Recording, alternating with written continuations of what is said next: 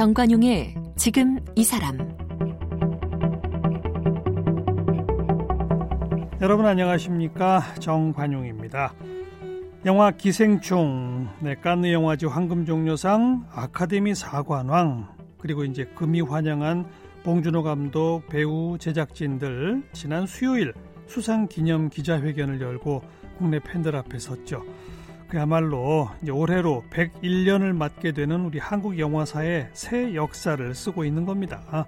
자, 그런데 앞으로도 한국을 넘어서 전 세계가 공감할 수 있는 제2, 제3의 기생충이 나오기 위해서는 우리가 이제 어떤 노력을 해야 할까요? 오늘은 어, 영화 감독이고 또 시나리오 작가이시죠. 이무영 감독과 함께 기생충이 이룩한 새로운 기록의 의미 짚어보고요. 한국 영화사 100년 새로운 도약을 위한 과제들 이야기 나누겠습니다.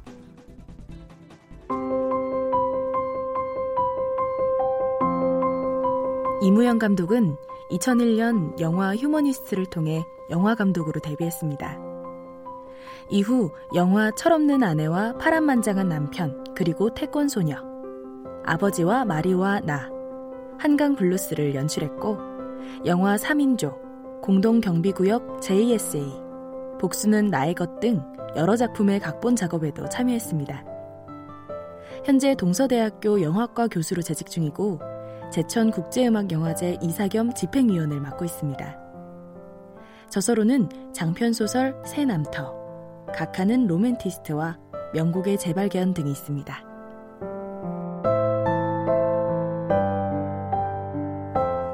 영화 감독, 시나리오 작가 이무영 감독 어서 오세요. 네, 안녕하세요. 반갑습니다, 선생님. 네. 방송인이시죠, 이무영 감독은? 아, 그렇다고도 봐야 될 것 같아요. 예. 그 며칠 전에 기자회견 자리에서 그 송강호 씨가 깐느 영화제 상 타고 자기가 너무 격하게 이 봉준호 감독 축하해 주는 바람에 갈비뼈에 실금이 갔다는 얘기를 듣고 이번에는 이게 살짝 살짝 뺨 때리고 이렇게 자제했다. 네네네. 그러면서 이렇게 사람들을 웃기더라고요. 그 깐느에서 황금 종려상을 받았을 때도 정말 그게 어, 하늘을 나는 느낌이었을 뒤집어졌죠, 것 같은데 그냥 한마디로. 어. 이번에 아카데미에서 그 사관왕이 된 것은 그러게요. 그것을 뭐 10배 이상 뛰어넘는 쾌거라고 생각하면 지금 제가 보기에 그 송강호 씨나 봉준호 감독이나 제정신이 아닐 것 같은 생각이에요. 그럼요. 그냥 자기 기분대로 끌어안았으면 실금이 아니라 몇 개 부러졌을지도 몰라요. 그렇죠. 예, 응급실 실려가야 되겠죠. 그렇죠. 이무영 감독도 예상 못한 결과죠. 아, 저는 사실 그, 이, 까느 영화제 같은 경우는 국제영화제니까 네, 네. 당연히 작품이 뛰어나고 그러면 상을 받을 수 있겠다라는 기대를 음. 하겠지만 이 많은 분들이 잘 모르시지만 사실 아카데미 시상식은 국제 영화제가 아니고 네. 미국의 자국 영화제거든요. 그러니까 로컬이죠. 그야말로 봉준호 감독 말처럼. 감독이 로컬이라고 말은 예. 그렇죠. 근데 본인이 로컬이 아니잖아요. 음. 거기다가 뭐 이 미국의 모든 영화들은 거의 대부분 이제 영어로 만들어지니까 가장 미국에서 먼 곳에 있는 나라의 그 언어를 쓰는 그렇죠. 영화로 만들어져서 미국의 자국 영화제에 가서 그렇죠. 거기에 쟁쟁한 작품들을 다 물리치고 작품상뿐만이 아니고 사실 연기를 떼내면은 작품 감독 각본이 거의 모든 중요상을 다 휩쓸었다고 봐야 그렇죠. 될 거거든요. 네, 네. 그 이것은 제, 저는 이렇게 표현을 합니다. 그 남의 잔치에 가서 음. 여기서 남의 잔치라고 하는 것은 미국 사람들의 그렇죠. 자국 영화제에서 어, 어. 남들이 꾸준히 그 차지했던 트로피를 우리가 빼앗아 온 거다. 음. 그 정도의 쾌거. 혹은 그 2002년에 월드컵으로 비교해서 얘기하자면 그때는 우리, 우리 4등이었잖아요, 어쨌든. 예, 예, 근데 예. 지금은 이제 1등을 한 음. 그런 어마어마한 그 사실은 그 결과물이니까 저도 이게 말로 좀 설명이 잘 안 될 것 같습니다. 역사적으로 기록을 가지고 설명하면 예를 들어서 뭐 깐 영화제 황금종려상과 아카데미 작품상을 동시에 탄 게 뭐 뭐, 뭐, 1950몇 년인가? 뭐, 언제 뭐 한 번 있다더라. 55년 얘기고요. 하여튼 뭐 그런 거. 65년 뭐 전이죠, 예. 또 뭐 국제상 탄 거가, 작품상 탄 거가 또 한 번 있다든가 없다든가 뭐. 대체로 역사장 없었던 일이 벌어진 거 아닙니까, 이번에? 뭐 4대 영화제에서 감독상을 받은 경우는 뭐 임권택 감독님과 있고요. 그리고 박찬욱, 박찬욱 감독, 감독 이런 경우들이 있지만 네. 뭐 작품상 각본상 감독상을. 휩쓴 경우는 처음이죠. 그래서 이게 역사적 기록이 없는 사건을 점친다는 거는 어쩌 보면 무모한 거거든요. 그렇죠. 그 사람들은 네네. 누구나 다 상식적으로 무모한 걸 피하려고 하고 그래서 저도 솔직히 각본상 정도는 노려볼지 모르나 네. 이 정도까지 생각을 했거든요. 그렇죠. 그리고서 그 작품상 감독상까지 다 탄 그날 일부러 제가 이 다시 봤어요 영화를 아, 영화를 다시 보셨군요. 그날 네네네네. 밤에 그날 밤에 다시 봤어요. 네. 그랬더니 이건 탈만하더라고요. 어, 좋아하셨군요, 굉장히. 아니 그전 이제 그 처음에 극장에서 봤을 때도 매우 재미있게 봤는데 네네. 하지만 작품상까지는 그렇죠. 이게 좀 너무 하룻밤에 벌어진 에피소드가 가- 그 끝으로 쭉 달려가는 그것이 전 좀 실망이었는데 네. 다시 보면서 보니까 그렇게 잘 만들었을 수가 없는 그런 영화더라고요. 그렇죠. 어떻게 생각하세요?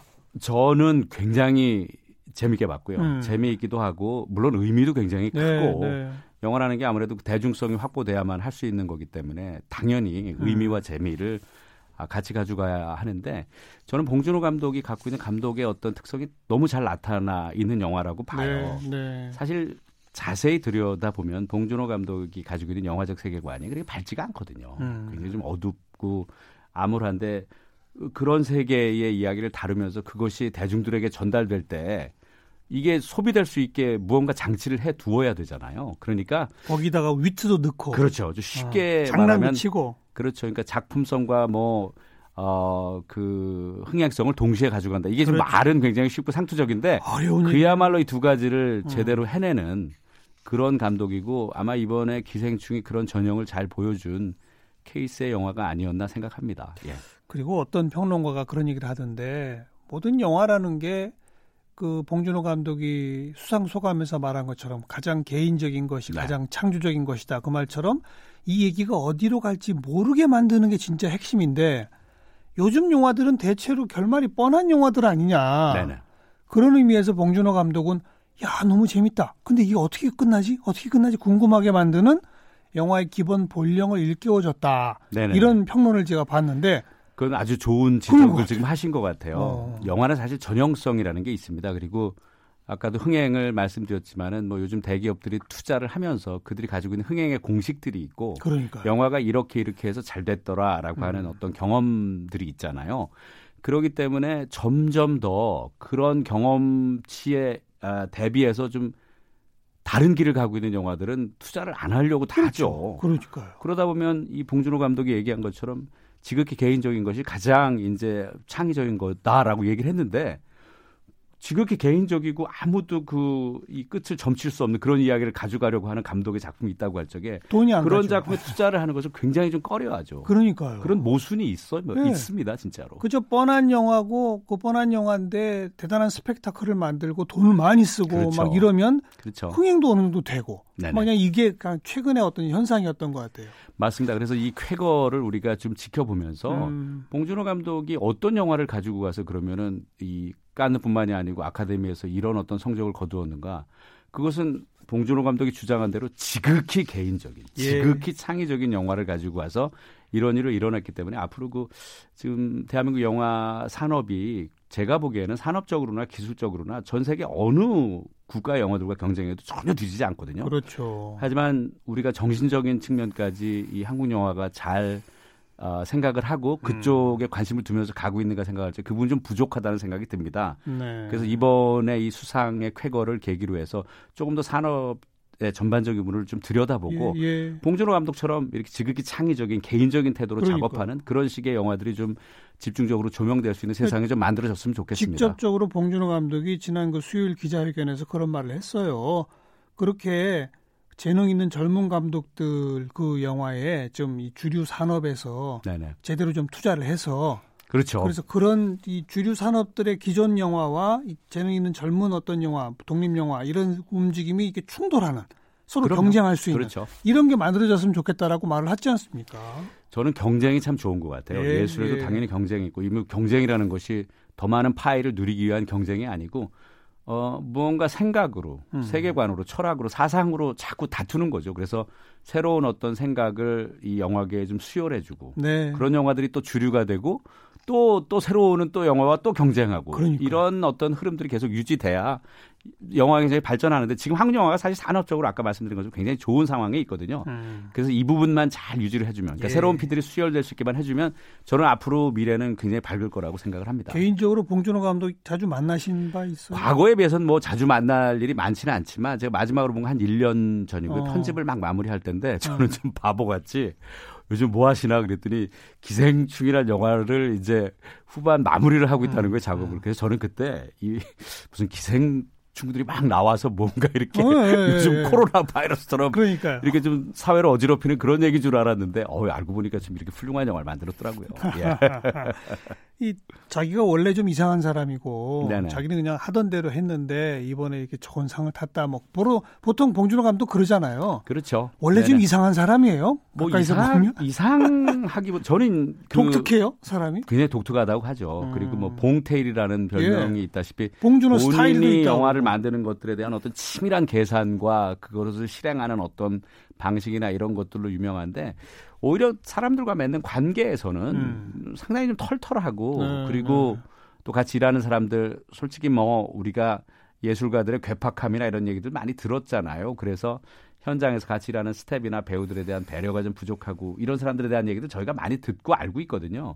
봉준호 감독은 그게 아니고 이제 본인이 어. 하는 것들은 굉장히 세밀하고 철저하고 어.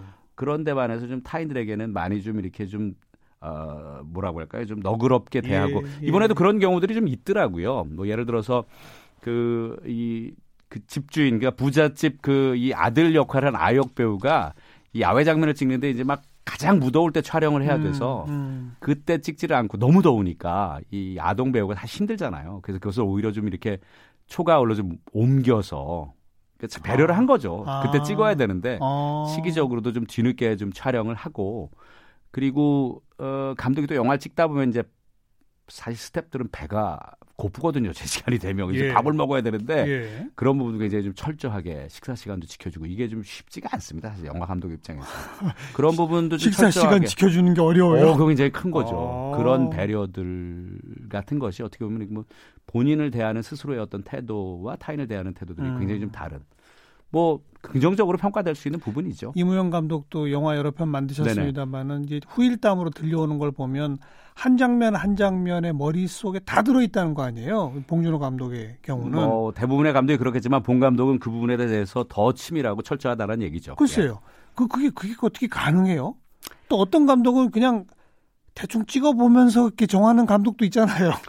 과거에 우리 선배님 감독님들 중에 많이 그랬죠. 근데 또 예. 그때는 그걸 뭐라고 할 수 없는 게 그게 또 흐름이고 그런데 음, 음. 지금은 오히려 이제 굉장히 산업적으로 또 기술적으로 너무 발전해서 사실 좀 철저하게 준비를 하지 않으면 현장에서 어. 너무 많은 것들이 틀어지기 때문에 아. 지금은 우리가 컨티뉴이티라고 하잖아요. 요즘은 거의 다 그렇게 준비해요. 찍을지부터 시작해서 굉장히 철저하게 준비를 합니다. 거의 다. 네, 그렇죠. 대부분의 영화가. 근데 아. 이제 봉감 봉준호 감독은 이제 그 준비도 철저히 하지만 현장에서 그걸 이제 실행해 나가는 과정에서도 그 어떤 철두철미함이 보이니까 예, 예. 그런 부분에서 좀 다른 감독들과 비교가 된다라는 예. 얘기가 되겠죠. 예. 네. 그 차기작으로 또 두 편 뭐 준비한다 네네네. 그러는데 다음번 작품 나오려면 몇 년 걸릴 것 같아요. 아무래도. 어, 아마 지금 그렇지는 않고 작업이 진행되고 있는 것 같더라고요. 그러니까 음. 아직 뭐 음. 각본이 나온 것 같지는 않고 저도 좀 어렴풋하게 들어봤는데 두 편의 영화는 이제 한국 영화 한 편이고 그리고 이제 외국 영화 한 편인데 어 한 편은 영국에서 그 몇 년 전에 일어났던 실화를 바탕으로 한 네. 영화라 네. 얘기를 제가 들었고 그냥 실화라고만 하는데 그러니까 이렇게 별로 이렇게 영화에 대한 정보를 그렇게 많이 노출하지 않고 있기 때문에 너무 궁금해요. 아세요? 무슨 사건인지? 저도 잘은 모릅니다. 어, 그래서 아, 아는데 말씀 안 해주시는 것 같아요. 근데 이 봉준호 감독이 기자회견에서 그런 얘기를 하더라고요. 자기가 좀 일 중독이라서 음. 너무 일을 많이 예, 해왔는데 예, 예.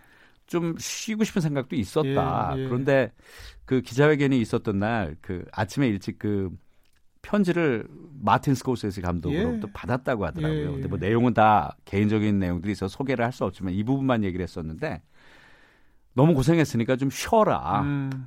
그러나 길게 쉬지는 말아라. 그러니까 조금만 쉬고 일해라 그랬다는 거죠. 그렇죠. 자기가 일 중독이라 그래서 뭐 좀 길게 쉬고 싶을까 생각도 했는데 그 노 감독 선배 감독이 또 조금만 쉬고 바로 일을 하라고 하니까 예. 아마 그 말 따라서 곧 작업을 하고요. 네. 어떤 영화가 됐든 그 선을 보이지 않을까 생각을 합니다. 음. 네.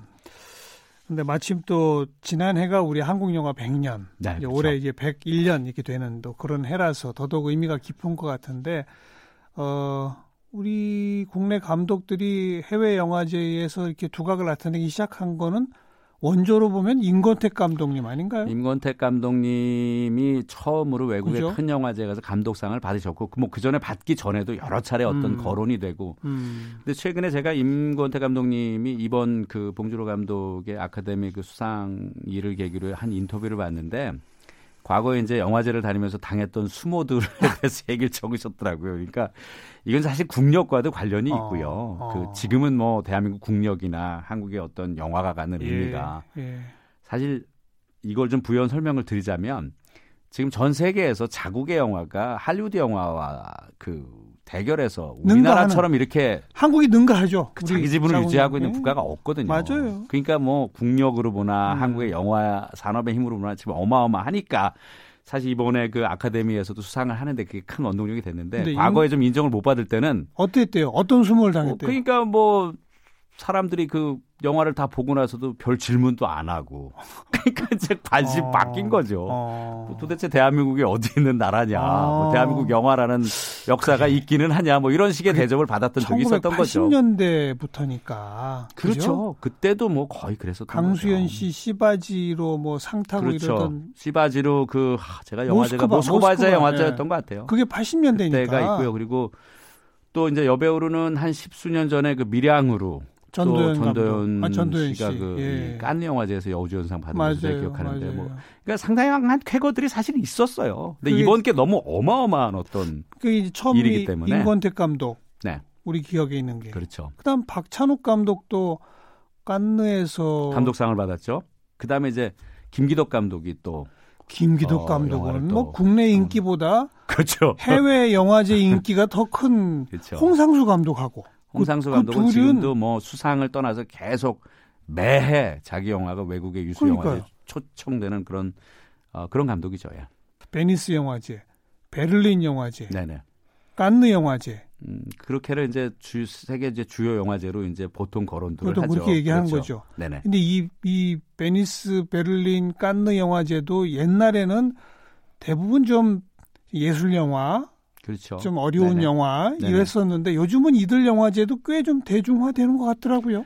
뭐 영화제라는 음. 것이 다 그 흐름을 타고요. 네. 그 외부의 영향도 굉장히 많이 받습니다. 음. 뭐 과거에는 아까 말씀드렸던 대로 한국 영화가 그렇게 별로 그렇게 사람들이 시큰둥하고 그 영화 산업이 마치 존재하지 않는 것처럼 굴었지만 지금은 뭐 한국 감독들에 대한 어떤 조명이나 한국 예. 영화에 대한 조명들이 굉장히 좀 어, 많이 커지고 있거든요. 그래서 저는 꼭 이번만이 아니더라도 앞으로도 계속해서 이런 어떤 낭보들이 계속 음. 전해지지 않을까 그렇게 좀 생각을 합니다. 박찬욱 감독하고는 특히 이무영 감독님이 작업을 좀 여러 하셨죠. 저는 이제 한 20년 전까지는 한 10편 정도 같이 각본을 썼고요. 그 중에 한 음. 6, 7편 같이 영화가 이미 만들어진 것 같아요. 그러니까요. 예. 근데 한 20년째는 작업을 안 하고 있는데 뭐 몇 년 전에 함께 만나서 뭘 같이 해보자 그런 얘기도 있었어요. 근데 아직 어. 실현은 되지 않고 있는데 어. 어쨌든 뭐 자기 길을 잘 가고 있고 잘 구축을 했고 앞으로 같이 일을 할 수 있을지 아닐지는 모르지만 어쨌든 매번 영화를 만들 때마다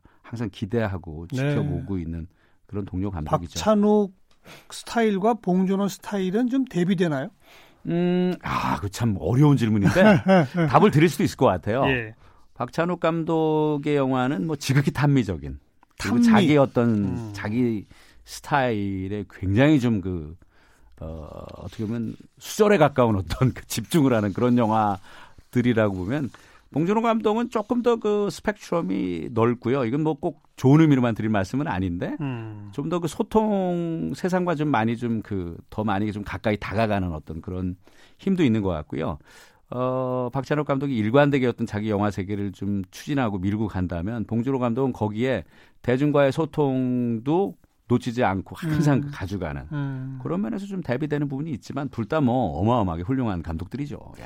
박찬욱, 이무영 그 공동 작업 하실 때 이름을 네네. 박리담회라고 붙였다면서요? 박리담회라고 한거 왜- 했는데 너무 괜찮죠. 그거. 왜 그랬어요? 무슨 뜻이에요? 그때는 저희가 그 저예산 영화들, 어. independent 영화들에 너무 막 이렇게 어. 경도돼 있을 정도여서 박리는 그 돈을 많이 안 받고 네. 다음에는 이제 많이 팔자라는 건 쉽게 말해서 그냥 작은 예산으로 만들 수 있는 음. 영화 각본을 엄청나게 많이 써서 전 세계의 영화가 만들이 만들어질 수 있는 어떤 그런 그런 어떤 창작 집단이 돼보자라고 해서 했는데 네. 지금도 아마 그 자세는 저희가 전혀 변함이 없는 것 같아요. 뭐 박- 아직도 mainstream과는 좀 다르게 가려는 태도가 저희가 있지요. 박찬욱, 이무영의 머리자를 따서 박리 이렇게 시작한 그렇죠. 그렇게 한 거죠. 그러니까 이중적 의미인 거죠. 그런 것도 그러니까 있고. 박과 어. 이무영의 리이기 때문에 예. 그 성을 따서 박리다매를 하는 그런 예. 창작 집단을 만들어 보자라는 예. 장난스러운 어떤 제목이죠. 예. 이제 바로 그런 박찬욱 감독도 봉준호 감독도 다 독특한 자기만의 스타일로 그렇죠. 예. 다양성을 추구하는 뭐 이런 거 아닙니까? 네네네. 근데 최근 우리 영화가 최근 우리 영화가 요 몇 감독 빼고는 네네. 너무 천편일률적으로 흘러간다라는 평들이 좀 있었잖아요. 저는 그 부분이 저희가 좀 이렇게 우려의 음. 시선으로 좀 지켜보고 좀 개선점을 좀 찾으려고 해야 될 부분이라고 생각해요. 저도 그 답이 뭔지는 잘 모르겠는데, 어, 저희가 90년대 후반에 들어서면서 한국 영화가 산업적으로 굉장히 그 급성장했거든요. 예, 예. 근데 여기에는 어쨌든 큰 자본들이 들어와서 한 역할들이 많이 있습니다. 근데 이제 이 대형 자본들이 여러 차례 이제 이 학습 효과를 쌓으면서 결국 그들이 갖게 된 어떤 믿음은 이 할리우드적인 어떤 사고죠. 그돈 되는 방식으로 해야 돈 된다. 그렇죠. 뭐 이거죠. 그 두 가지가 이제 가장 큰 것이 이제 스타 시스템이고 예. 두 번째는 이제 배급의 힘이죠. 막 몇천 개의 그 스크린에 한꺼번에 영화를 뿌려가지고 음. 뭐 영화가 그렇게 특별히 좋지 않아도 어쨌든 그 한 번에 수익을 좀 뽑아내는 이런 것들이 물론 장점도 있죠. 산업적으로 파이를 키운 장점이 있지만 그렇지 않은 영화들, 즉 좀 생각으로 승부를 하려는 영화들을 집중하는 태도들을 좀 부족하게 만드는 그런 예. 현상을 가져왔어요. 근데 예. 봉준호 감독은 지금 그 이 지금 그 큰 투자자들이 원래 주목했던 그런 형식으로 영화를 만들었던 감독이 아니잖아요. 아니죠. 그러니까 그 부분을 저희가 주목해 봐야 된다는 거죠. 음. 그래서 아까 잘 지적을 해 주셨듯이 저는 항상 그렇게 생각해요. 이 산업과 그리고 지극히 개인적인 어떤 창의적 음. 태도의 창작 집단들이 함께 손을 잡고 가야. 그러니까 어, 물론 뭐 자본의 위력은 무조건 존중돼야 되죠. 예. 영화 만드는 데 있어서. 근데 그 예. 자본이 또 동시에 어떤 창작의 힘도 존중하는 음. 그런 식의 태도가 공존하면서 가야 한국 영화가 계속해서 균형을 갖고 발전하지 않을까 생각이 들고요. 저는 그 부분에 대해서 여러 뭐 그게 정책이 될 수도 있고 네. 아니면 어떤 그 투자 부분에서 다른 어떤 혁신적인 사고가 될 수도 있고 이런 부분에 대해서 많은 고민들을 지금 하고 있어요. 그래서 음. 좋은 결과를 돌출하지 않을까. 그래서 한국 영화에 지금 이런 투자 큰 투자 세력들이 크게 이바지한 부분도 있지만 예, 예. 그들도 조금은 좀 어떻게 다음 행보를 가져갈까에 대해서 좀 깊이 있는 고민, 고민을 좀 해야 될 필요가 있다고 생각을 합니다. 봉준호 감독의 개인사를 봐도 플란다스의 개라는 영화는 이제 흥행에서는 실패했지 않습니까? 그렇죠. 근데 그 다음에 그렇죠. 사진의 추억을 만들었는데 네네. 저도 후일담으로 들었습니다만 많은 그 당시 이른바 충무로 관계자들이 저 영화 망한다. 그렇죠. 네네네. 범인을 못 잡는데 어떡하려고 그러냐. 그거는 제가 봉준호 감독한테 직접 얘기를 한 거라 아, 엄청나게 민망하게 생각을 하고 그러셨어요? 있습니다. 야, 범인을 못 잡는 저 영화 저 망한다. 막 이런 얘기가 네네네. 지배적이었는데 네네. 근데 흥행에 대박을 쳤잖아요. 나름. 그렇죠. 음. 그러면서 아 봉준호한테는 투자해도 돼. 뭐 이런 게 생기는 거 아니겠습니까? 네네네. 게, 게다가 이제는 아- 아카데미 작품상까지 탔으니 전 세계 자본이 한국에 봉준호 같은 감독 없어? 뭐 이러고 찾고 있을 거 아니에요? 당연하죠. 그죠? 뭐 우리 한국에서는 뭐 거의 말할 필요가 어- 음. 없을 것 같고요. 그 전 세계 특히 미국에서 그 어쨌든 봉준호 감독을 잡으려는 그런 어떤 막 오퍼들이 어마어마하게 지금 그러니까 쏟아지고 있는 거 틀림없는 것 같아요. 봉준호는 언감생심 못 잡으니 봉준호 같은 감독도 없어? 뭐 이렇게 막 나올 것 같아서요. 당연히 한국 영화 산업을 집중해서 볼 거고요. 전 예. 세계 영화 시장이 그리고 어, 굉장히 독특하게 영화 만드는 감독들이 많이 있어요. 그게 뭐 꼭 대중 친화적으로 만든다 하더라도 그 안에서도 어떤 어, 자기 스타일을 갖고 있고 어, 그 다음에 이제 새로운 생각들을 갖고 있는 감독들의 그 독립 영화들이 뭐 최근에 굉장히 많은 뭐 벌새 같은 영화들 김보라 있었고요. 감독. 네네. 이런 저희 영화들이 프로 나왔었어요. 아 그래 아이 훌륭한 프로군요. 그럼 그 우리 집 훌륭한 프로네요. 우리 집의 그 윤가은 감독. 윤가은 감독 훌륭한 다 저희 감독이죠. 프로 나왔었어요. 윤가은 감독의 작품은 제가 윤가은 감독이 저보다 훨씬 뭐 나이가 어린 후배 감독이지만 제가 그, 어, 한 작품을 손님이라는 작품, 음. 클레몽 그 단편 영화제 대상 받은 영화인데 제가 직접 전화해서 부탁을 했어요. 제가 대학에서 학생들 지도할 때 어. 내가 좀 이 써도 되느냐? 그렇죠. 그 소재로 써도 어. 되냐. 그래서 어. 계속 제가 지금 예, 시나리오 예. 제 수업에서 그 예. 소재로 제가 삼아서 가르치는 데 예. 쓰고 있습니다. 예. 다행히 허락을 해줘서 제가 그러니까 이런 훌륭한 감독들이 많이 있기 때문에 그렇죠. 앞으로 더 한국 영화 그 한국 영화인들을 주목하는 시선들은 음. 더 넓어질 거라고 생각합니다. 이무영 감독님도 이제 다시 또 만드셔야죠. 저도 이제 영화를 하려 계속 하려고 하고 네. 좀 그러니까 기회가 있을 거라고 생각을 합니다. 아, 할리우드 자본이 올 것 같은데요, 이무영 감독님. 그거는 잘 모르겠습니다. 제 성향상 그게 그럴 수 있을지는 잘 모르겠고요. 음, 어쨌든 저는 뭐 개인적으로는 학교에서 후학들과 함께 호흡하면서 좀 그 가르친 일에 집중하면서 또제 예. 각본을 계속해서 쓰고 있으니까 예, 또 예. 다른 사람의 각본도 함께 또 도움을 주는 어- 역할도 하고 있어서 뭐 꾸준히 성실하게 하고 있으니까 언젠가 빛이 볼 빛을 보는 날이 있지 않을까 뭐 조심스럽게 기대해. 보네요. 자, 이처럼 어 한다 100년, 101년 맞이고 네네. 하고 또 최근 몇 년 한 1, 20년 사이에 우리 상업적으로 크게 팽창한 우리 영화 네네. 또 할리우드와 어- 어깨를 나란히보다는 더 능가하는 한국 영화, 자국 영화 점유율 예. 이런 걸 기록하고 있는 이 터전 위에 작품상 뭐 등등까지 겹쳐졌으니 이제는 흥행도 성공하고 작품성도 성공하고 네. 다양한 영화가 공존하고 경쟁하며 발전하는 한국 영화 네네. 되겠죠. 그러면 그리고 기생충이 그런 영화 아닌가요? 지금 한국 영화에 어떻게 보면 딱이네요, 그 딱. 현실을 단면으로 그러니까요. 탁 잘라서 보여주는 그런 그렇죠. 영화가 미국 시장에 가서도 전혀 먹혔다, 한국 사회를 먹혔다. 모르는 사람들 음. 공감할 수 있는 영화니까 지극히 한국적인 영화가 결국 전 세계적으로 뻗어나가서 충분히 네. 속된 표현으로 좀 먹히는 맞아요. 그런 영화 되리라 뭐 믿어 의심치 않습니다. 예. 이무영 감독 오늘 함께 만났습니다. 고맙습니다. 네, 감사합니다. 기름이 뿌연한 게 속에 힘껏 마시는 미세먼지 눈은 오지 않고 비도 오지 않네 바싹 메마른 내 발바닥